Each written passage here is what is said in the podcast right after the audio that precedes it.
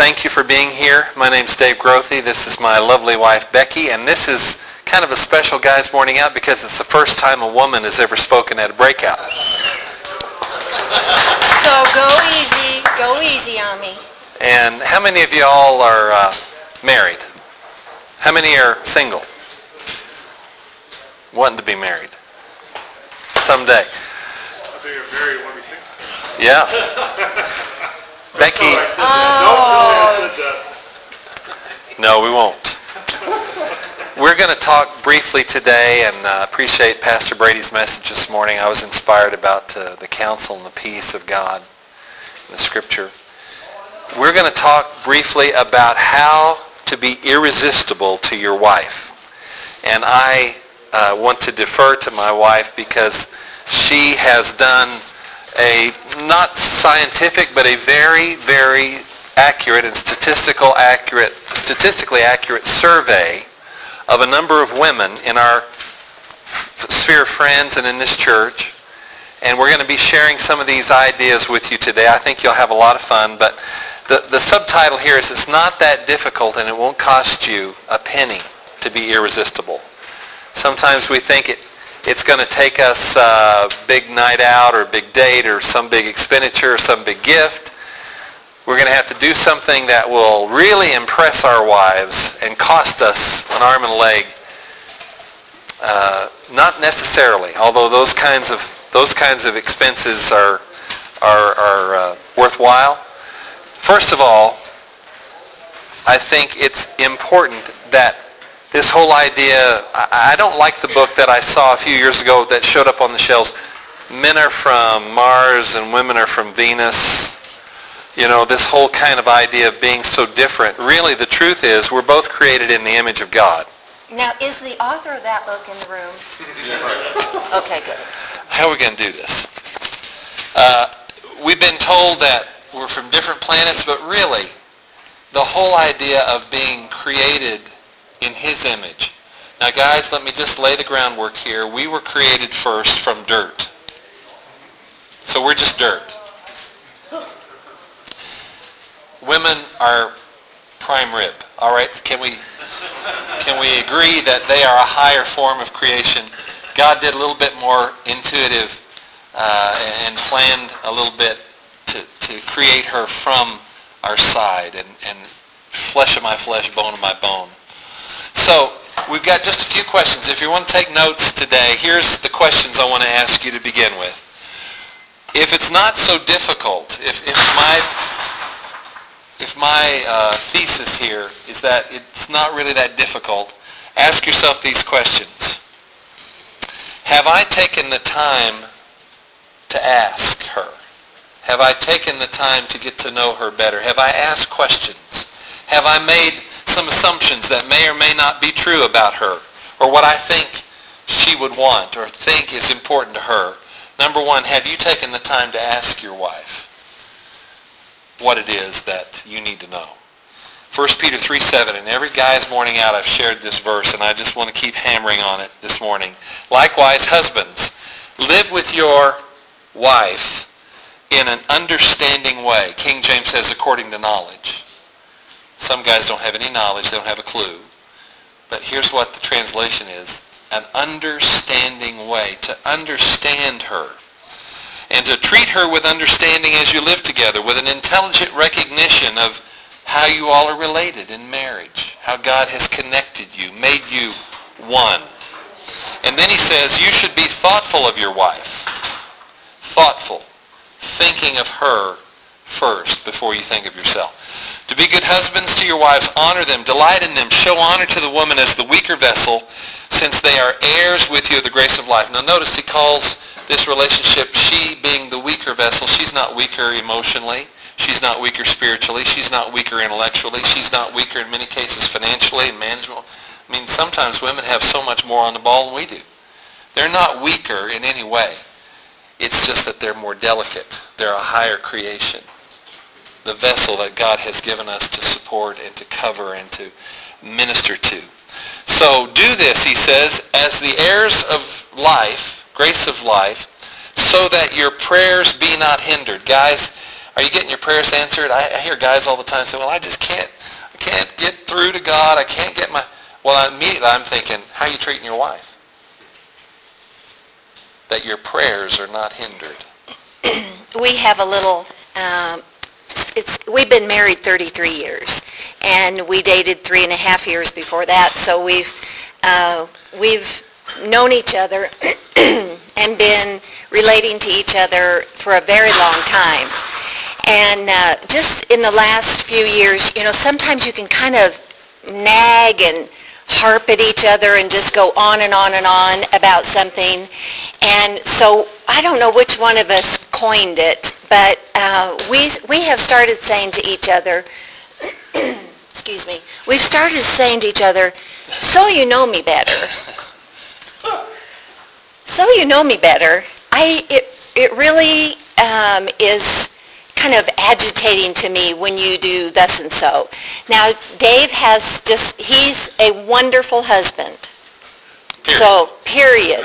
All that being understood. He is a wonderful husband. He has one, one little habit in particular that kind of um, is a little annoying to me, and it's he clicks his fingernails. It's like this. Well, you, there's no amplica- amplification, but you can imagine. Just this little, he was doing it last night, and I said, you know, you either have to stop that or I'm going to have to just go in the other room. Because it kind of gets on me. So anyway, so instead of um, getting all upset about things like that, or something maybe that your wife does, uh, just try that little, you know, honey, so you know me better. Um, and, and maybe you've been saying that for 30 years, but that's a gentle way of putting it. Uh, we tend to express our love in a way that we like it the most. Uh, for example, sometimes Dave will say, I brought you a Dr. Pepper. And so then I say, you know, I've never liked Dr. Pepper. In the 37 years that we have known each other, I have never ordered a Dr. Pepper. But he loves Dr. Pepper. So we tend, you know, sometimes to think that something that means something to us will mean something to our spouse. So that's why it's important to ask. Just ask a question. Now, I may be jumping a little bit ahead of myself, but so I'm sure that we give this little assignment today. If you will go home today, those of you who are married or engaged or seriously dating, um, if you will go home and say, honey, I want you to tell me, and we even created a little card for you just to make it easy.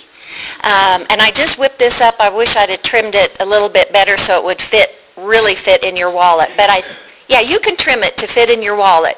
We've done this before, and we have people who come and say, I still have those three things in my wallet. But go home to your wife and, and have her write down three ways that you can show her. Not, love you, honey, and uh, not, not your own idea, but her idea of three ways you can show her and have her write them down and then you put them in your wallet. She might write on there, um, bring me a cherry limeade more often or take me to a movie or whatever. And you, if you're puzzled, you're thinking, I cannot figure out how to make that woman happy. Just get in your wallet and look at that little thing and say, she said if I would do this, that would mean a lot to her. So do that today. It's just a little simple exercise. So we're not doing things that mean something to us. We're finding out, we're getting a clue, we're asking the question, what would be important to you?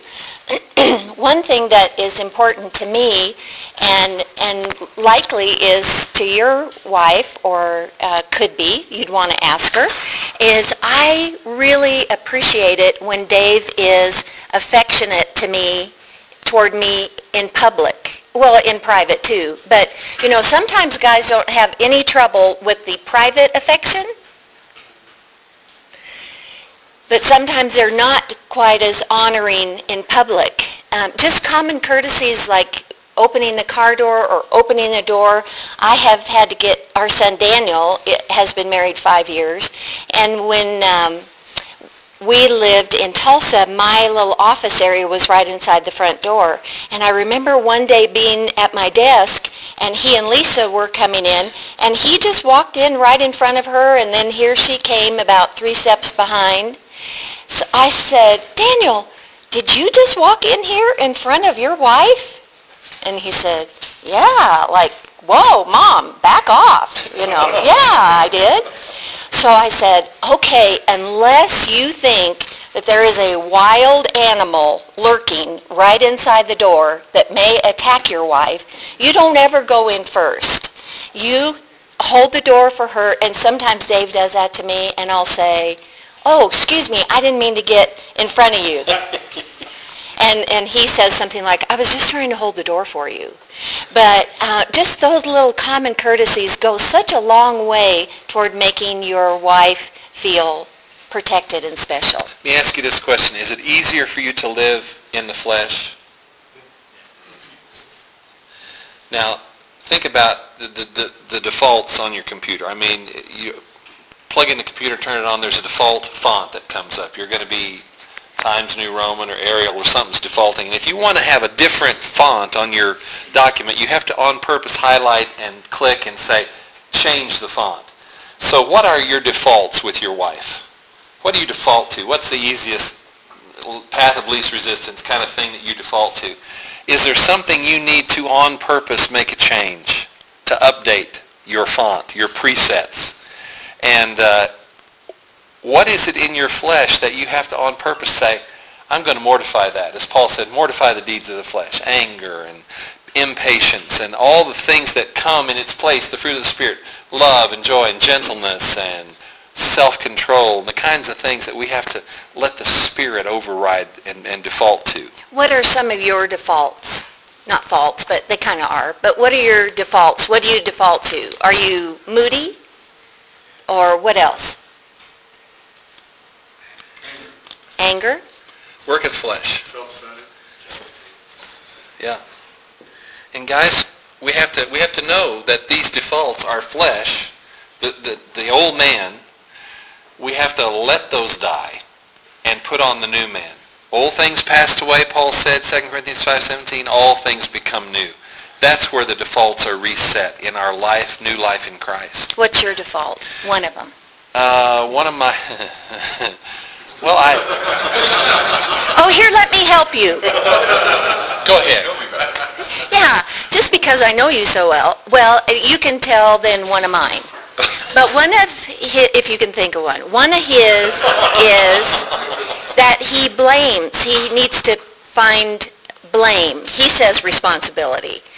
I say blame. Like, who left the lights on when we used to have an upstairs? Well, we still have an upstairs, but when our kids were all home. I was just upstairs and the lights were on. Who left the lights on? I don't know. Just go ahead and turn them off. When you leave the room, somebody needs to shut the But light. who- Last person who out left the room them on? shut that light off. Who who left them on? I don't know. There's like six of us that live here. You can just turn them off. Just go ahead and turn them off. But who left them on? And just on and on and on. And so it's it's not productive uh, because we're all going to kind of say, well, she was up there last. No, I, and then you have the whole family embroiled in this big discussion over who left the light on when really it doesn't matter. It's just turn it off. So what's one of my defaults? I- I can't okay, well then, the next one, Let me ask you this question. Are you spiritually minded? Are you living your life in your marriage with a spiritual mindset or is the carnal man dominating your life? Now here's what Paul said in 1 Corinthians 2.14. The unspiritual self, just as it is by nature, cannot receive the things of God. So there is no capacity for them. They seem like so much silliness. Spirit can only be known by spirit. God's spirit in our spirits in open communication. The, the unspiritual guy, the, the carnal man, put it away. Become spiritually minded. Here's some of those spiritually minded things. Jesus said these things. If you want to be first, be last. If you want to go to the head of the line, go to the end of the line. If you want to live, you must first die. If you want to receive, you must give. If you want to be exalted, you've got to humble yourself. So what are these spiritual mindsets that we've got to renew our minds to be? I had this gentleman that I spoke with this week. He said, you know what I want to do more than anything? He said, I want to renew my mind. Boy, that was a great idea. He said, I just want to think differently. I want to, I want to let the Word of God wash over me like water, the washing of the water with the Word, Ephesians 5. I was so encouraged. He said, I want to be a new kind of husband. Great. He said, if you want to be great, you must be a servant. He said, if you want to sit at the front, take the last seat. Luke 14, he said, when you get invited to a wedding, don't go sit in the front row.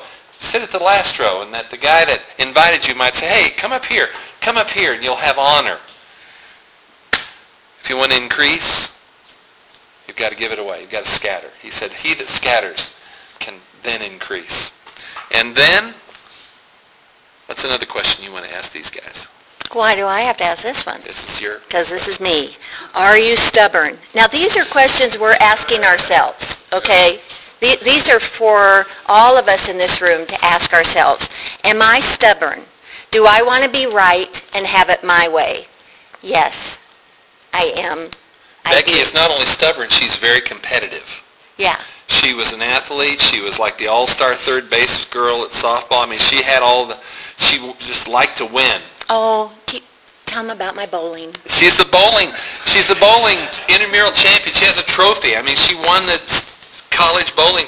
I could never beat her. I still, my average, I still can't beat her in bowling.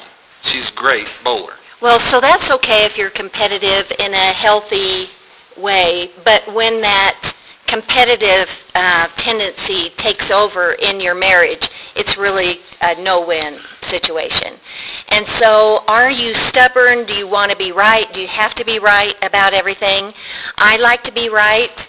I feel like most of the time I am, and so maybe you're like me.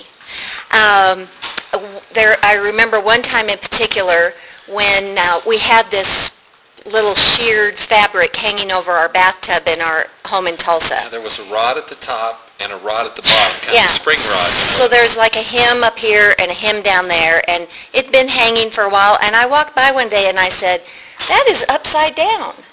And Dave said, no, it's really, that's the way it's supposed to be. And I said, no, it's upside down. You need to turn that around. So he climbed in, and one thing about being so tall, we don't have to get a ladder. So that's a handy thing. So he climbs in the tub, switches it over, and then I walked back and forth a few times and I said, you know what? You were right. That that is that was right. And he just almost passed out. He said, "Did you say you were right?" You know, to him, and I said, "Yeah." Go ahead and switch it over. And he said, no, we are going to leave that as a monument to the one time you were wrong. So the rest of the time we lived there, that curtain was upside down, but Dave loved the fact that it was a memorial to the one time I admitted I was wrong.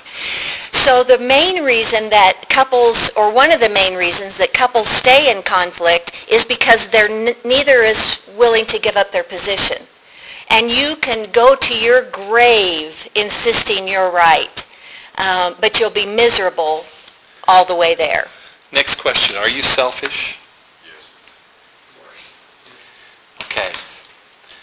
The marriage relationship is not successful when selfishness is a part of it. Turn it around. Can I become more selfless? Not selfish, but selfless. Here's Deuteronomy. Uh, and this is an Old Testament idea that when a guy got married, he would stay.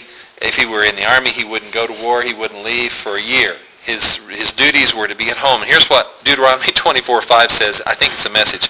If a man is recently married, he must not be sent to war or have another duty laid on him. For one year, he is to be free to stay at home and bring happiness to his wife.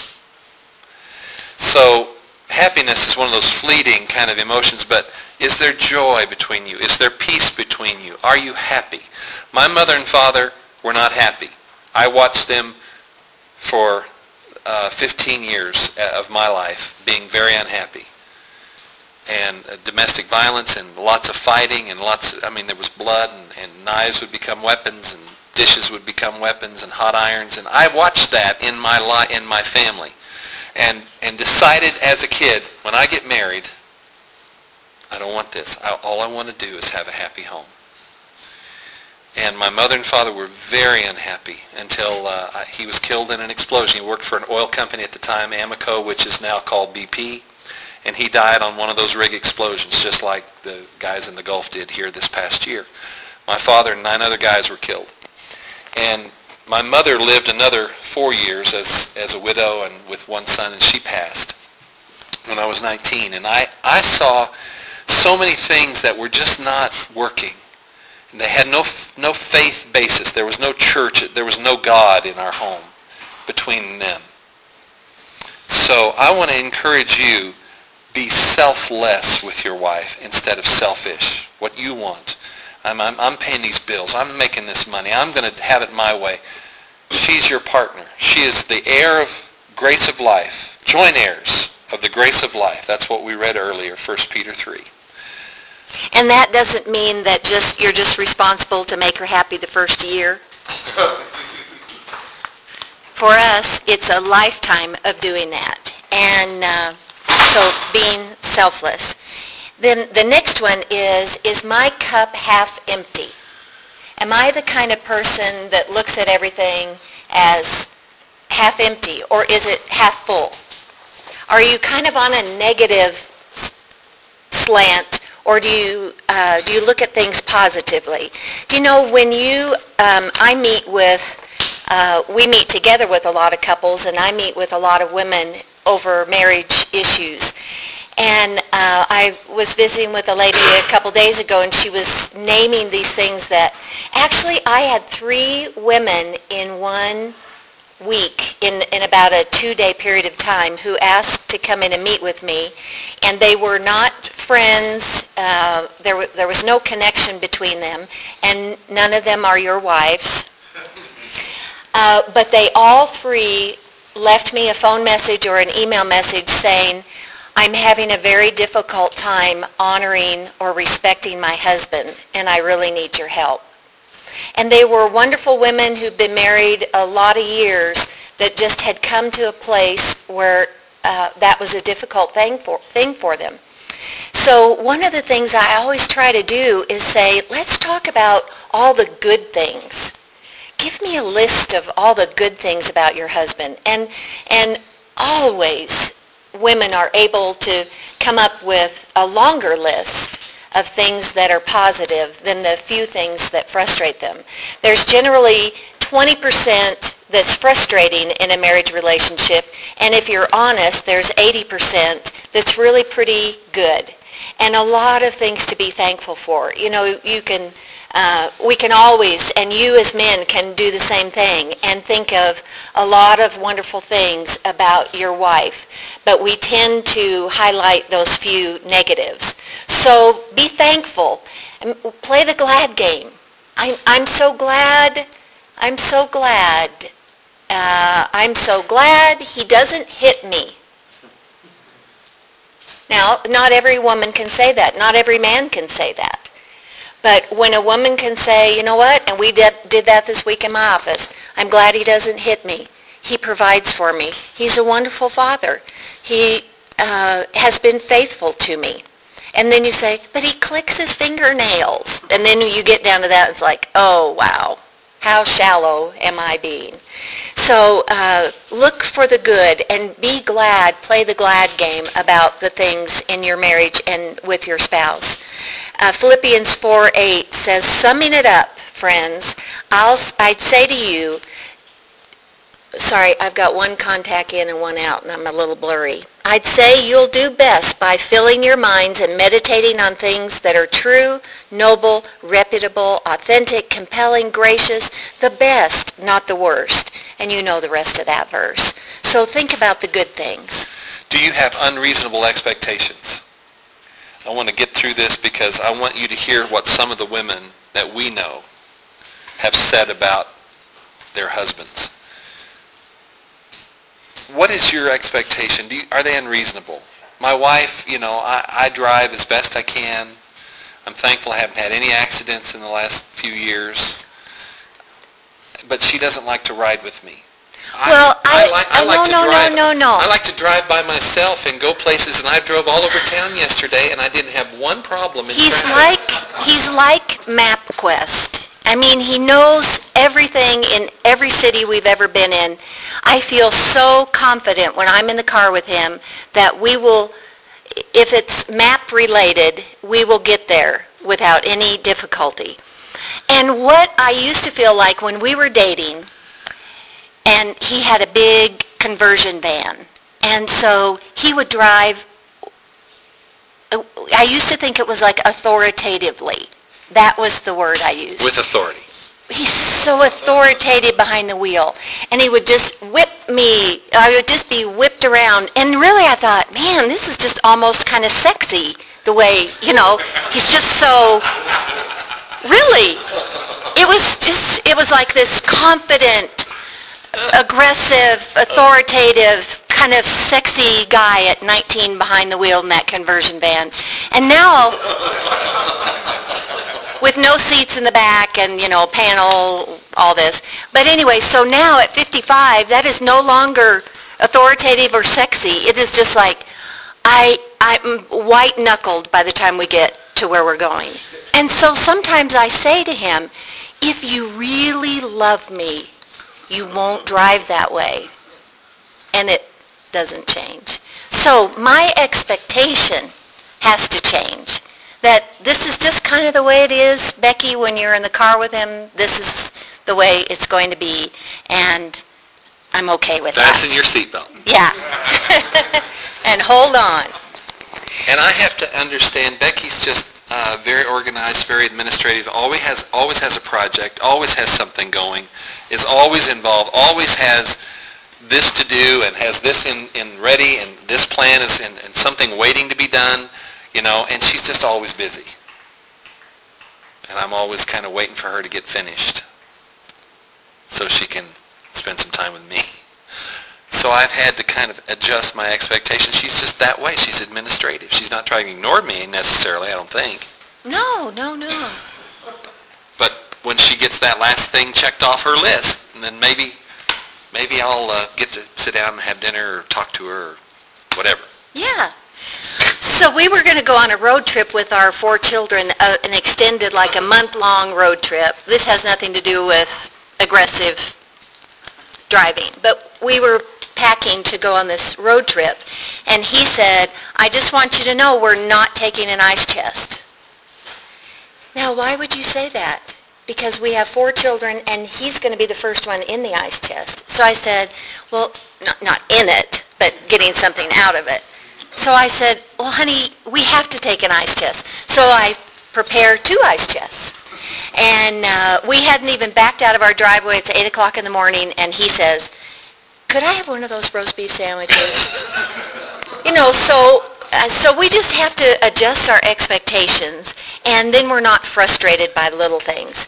When our experience, what we experience, is close to what we're expecting or anticipating, then we're more content. Ask your wife when you get a minute.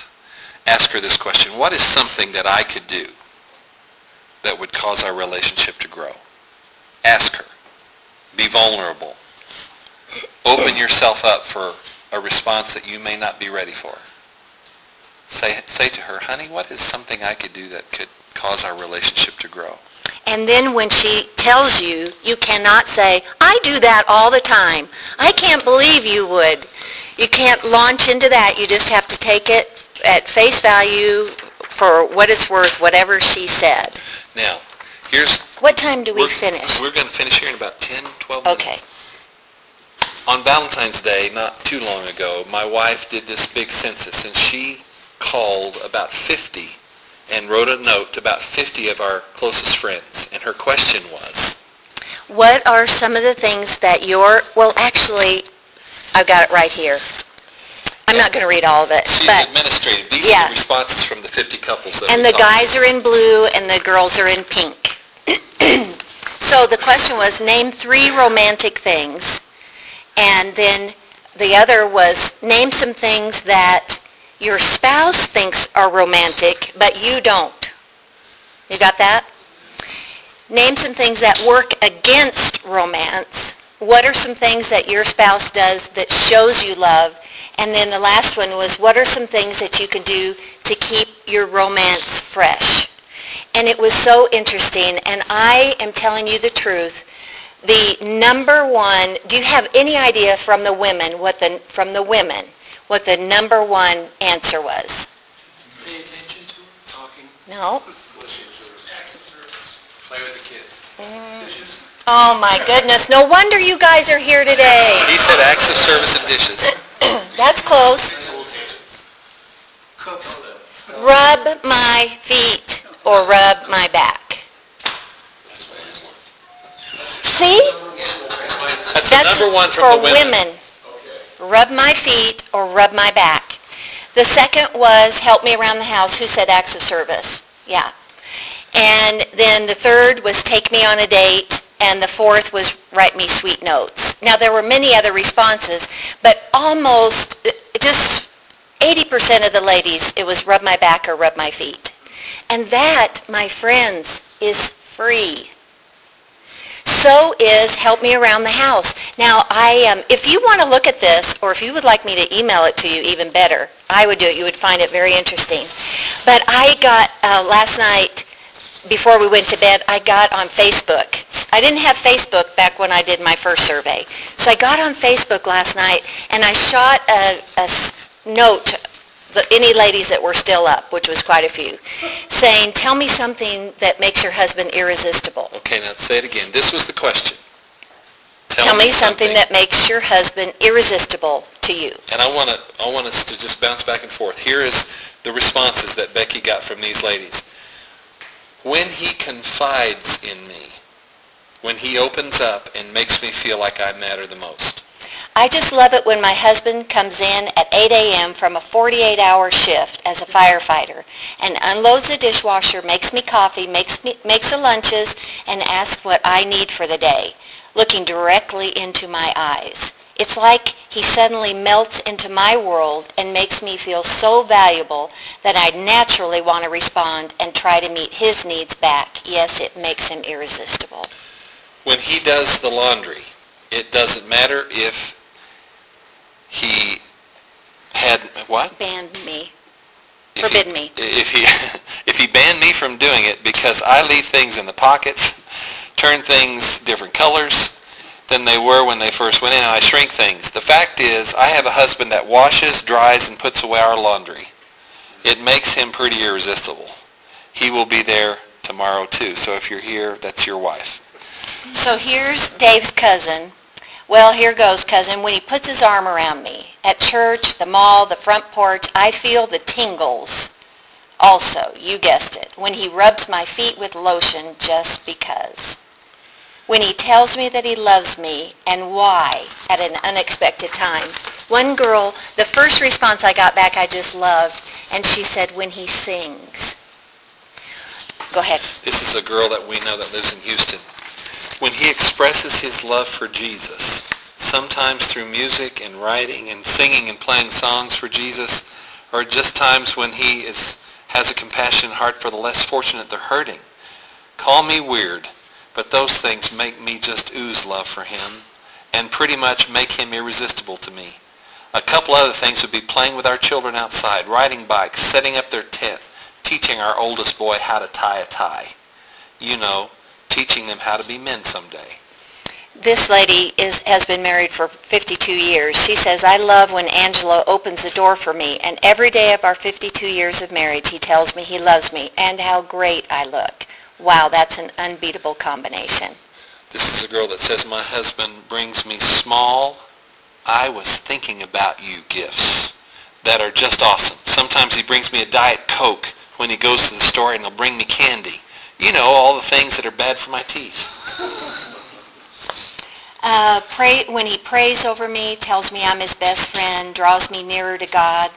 Uh, you know, there's nothing, I, I know that I'm speaking for probably all of the women uh, that are represented here. There's nothing more wonderful than when you pray with and for your wife. There, there's just nothing that beats it. I'll tell you what it does. It makes her feel secure, protected, cared for. It brings a tenderness. You know, when Dave and I are, if, if we're starting to have an argument or things are getting tense, if one of us will just reach over and take the other person's hand, not like that, you know, not a,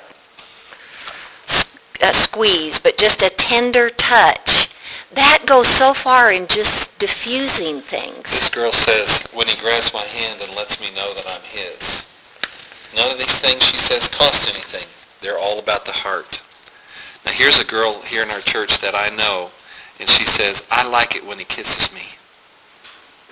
Lots and lots and lots of kisses. Here's when, when he smells like a long, hard day's work. You know, that could be, that could be a good thing. Check with your wife. Maybe that's uh, on her list. This girl says, when I watch him being an awesome dad to our kids. When he su- surprises me with special gifts. This is your brother. Yeah, my sister. When he surprises me with a special gift, which is spending time with me. Coming home to dinner lets me know he's thinking about me. When he informs me, we're going on a date, and has already arranged babysitting and everything. I I don't see it here, but one girl said, when he's got his hands lifted high in worship, there's nothing like a worshiping husband.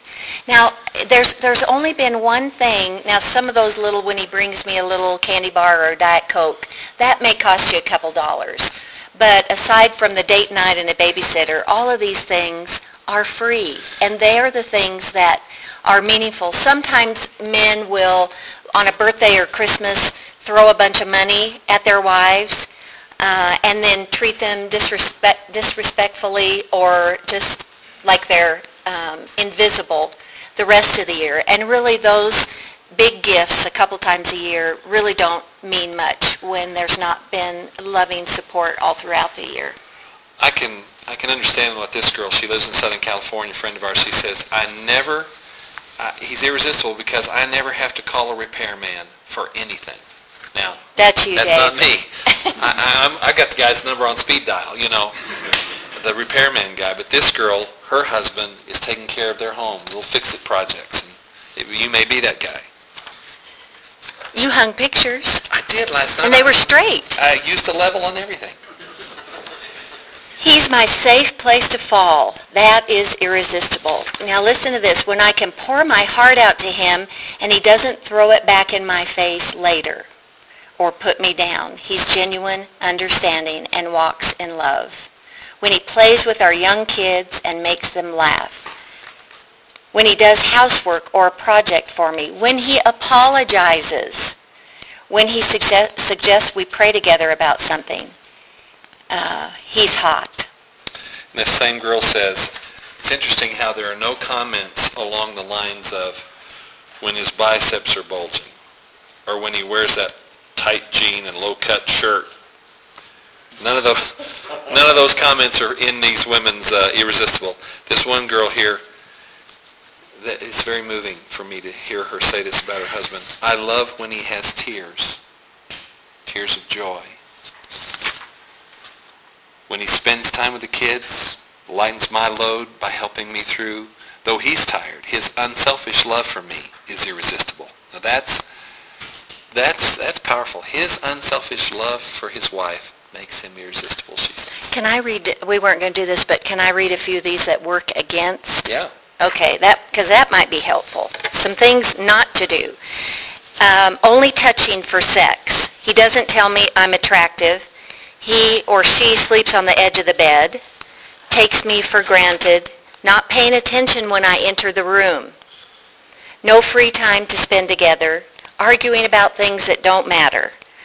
Uh, not valuing the time a wife has to spend on the mundane tasks that are expected. You know, there's a lot of things that wives and mothers do that uh, go unappreciated, and that's that works against it. Um, too much time on the computer, not respecting each other's needs, rarely having a date night, taking for granted the cooking, cleaning, etc.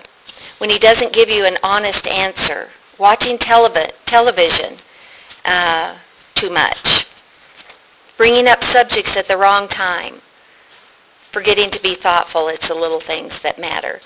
And uh, this is one for the ladies. Greet me, that the husband said, greeting me at the door with news on the kids and who needs to be corrected. So it's about that time, but I want to say this to you guys. God has called you and given you this ability to be the husband that your wife deserves. We, we've all been given the great privilege. It's a responsibility, yes, but it's a great privilege to minister to our wives, to be their, their covering, to be their protector, to be their support, to be their encouragement. Enjoy it. Don't just endure. Now, I, I have a, a lot of weight the pledges we made to each other to be faithful till death do us part, in sickness and in health, in for rich or for poor, all that kind of thing. I res- Forsaking all forsaking others. all others to be true to her. I respect that. And I, inspe- I respect the endurance of long-term commitment. But you don't just have to endure. You can enjoy this. And so can she. So make it not either or or both. Make it endure, steadfastness, stick-to-itiveness, but also make it wonderful. Make it a new mercy every morning. The Lord's mercy is new every day in your marriage. Today is the birthday of our firstborn. We had twins first. 30 years ago today, our daughters were born this morning on the 15th of January. And we're having a celebration tonight. Their husbands are, have invited 50 of their close friends to come to our house. So we've got to go home and get ready for the party. But we're so thrilled. We're so excited that I told Becky last night, thank you for being my wife. Thank you for being a good wife. Thank you for being a wonderful mother. Thank you for the commitment you've made. Now, this little girl here was just a tiny little girl when she gained all that weight. She gained 50-some pounds with our twins. And I just thought I loved her. I just thought I loved her until I saw her holding her children. And then I really, really loved her.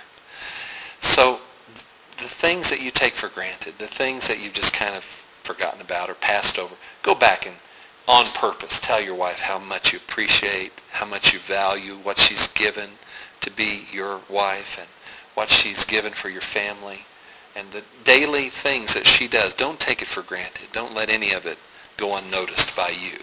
Since you brought that up, I, I want to say one more thing and then we'll let you go. You know, we're all aging. You are aging. We are aging. Your wives are aging. And aging is tricky. Um, and I, I guess men probably deal with it too, but I want to assure you that your wives are dealing with all of the issues that come with aging, whether that's um, not having the same energy and spark and uh, stamina or gaining weight. You know, I gained 52 pounds with Christine and Jessica, and I was just pretty hideous to look at, really. Um, and but Dave would say, "Oh, you've never been more beautiful. Just look." And then I had a C-section, so that's like another hideous thing that you know. Don't even try to picture that, people. Um, but he he will say, "You are more beautiful today than the day I married you." And really, if you held a picture up and had a before and after, it's not accurate. What he's saying isn't accurate. But I know he means it. And that means a lot to me. That gives me a confidence and a security um, uh, and is a wonderful thing for a husband and a wife to be able to say to each other. You know, last night as we were going to bed, I think it was like the last thing we said to each other, and I just felt kind of prompted to say it, and, and I said, honey, I will never be unfaithful to you.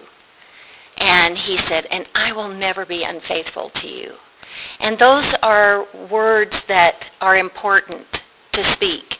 Um, that you can think, well, that kind of sounds random, but those are important words. And if you've been through a period in your life where that, where you've not been faithful or your wife has not been faithful, letting God restore and rebuild that to, to where you can once again say that. So can we pray for you?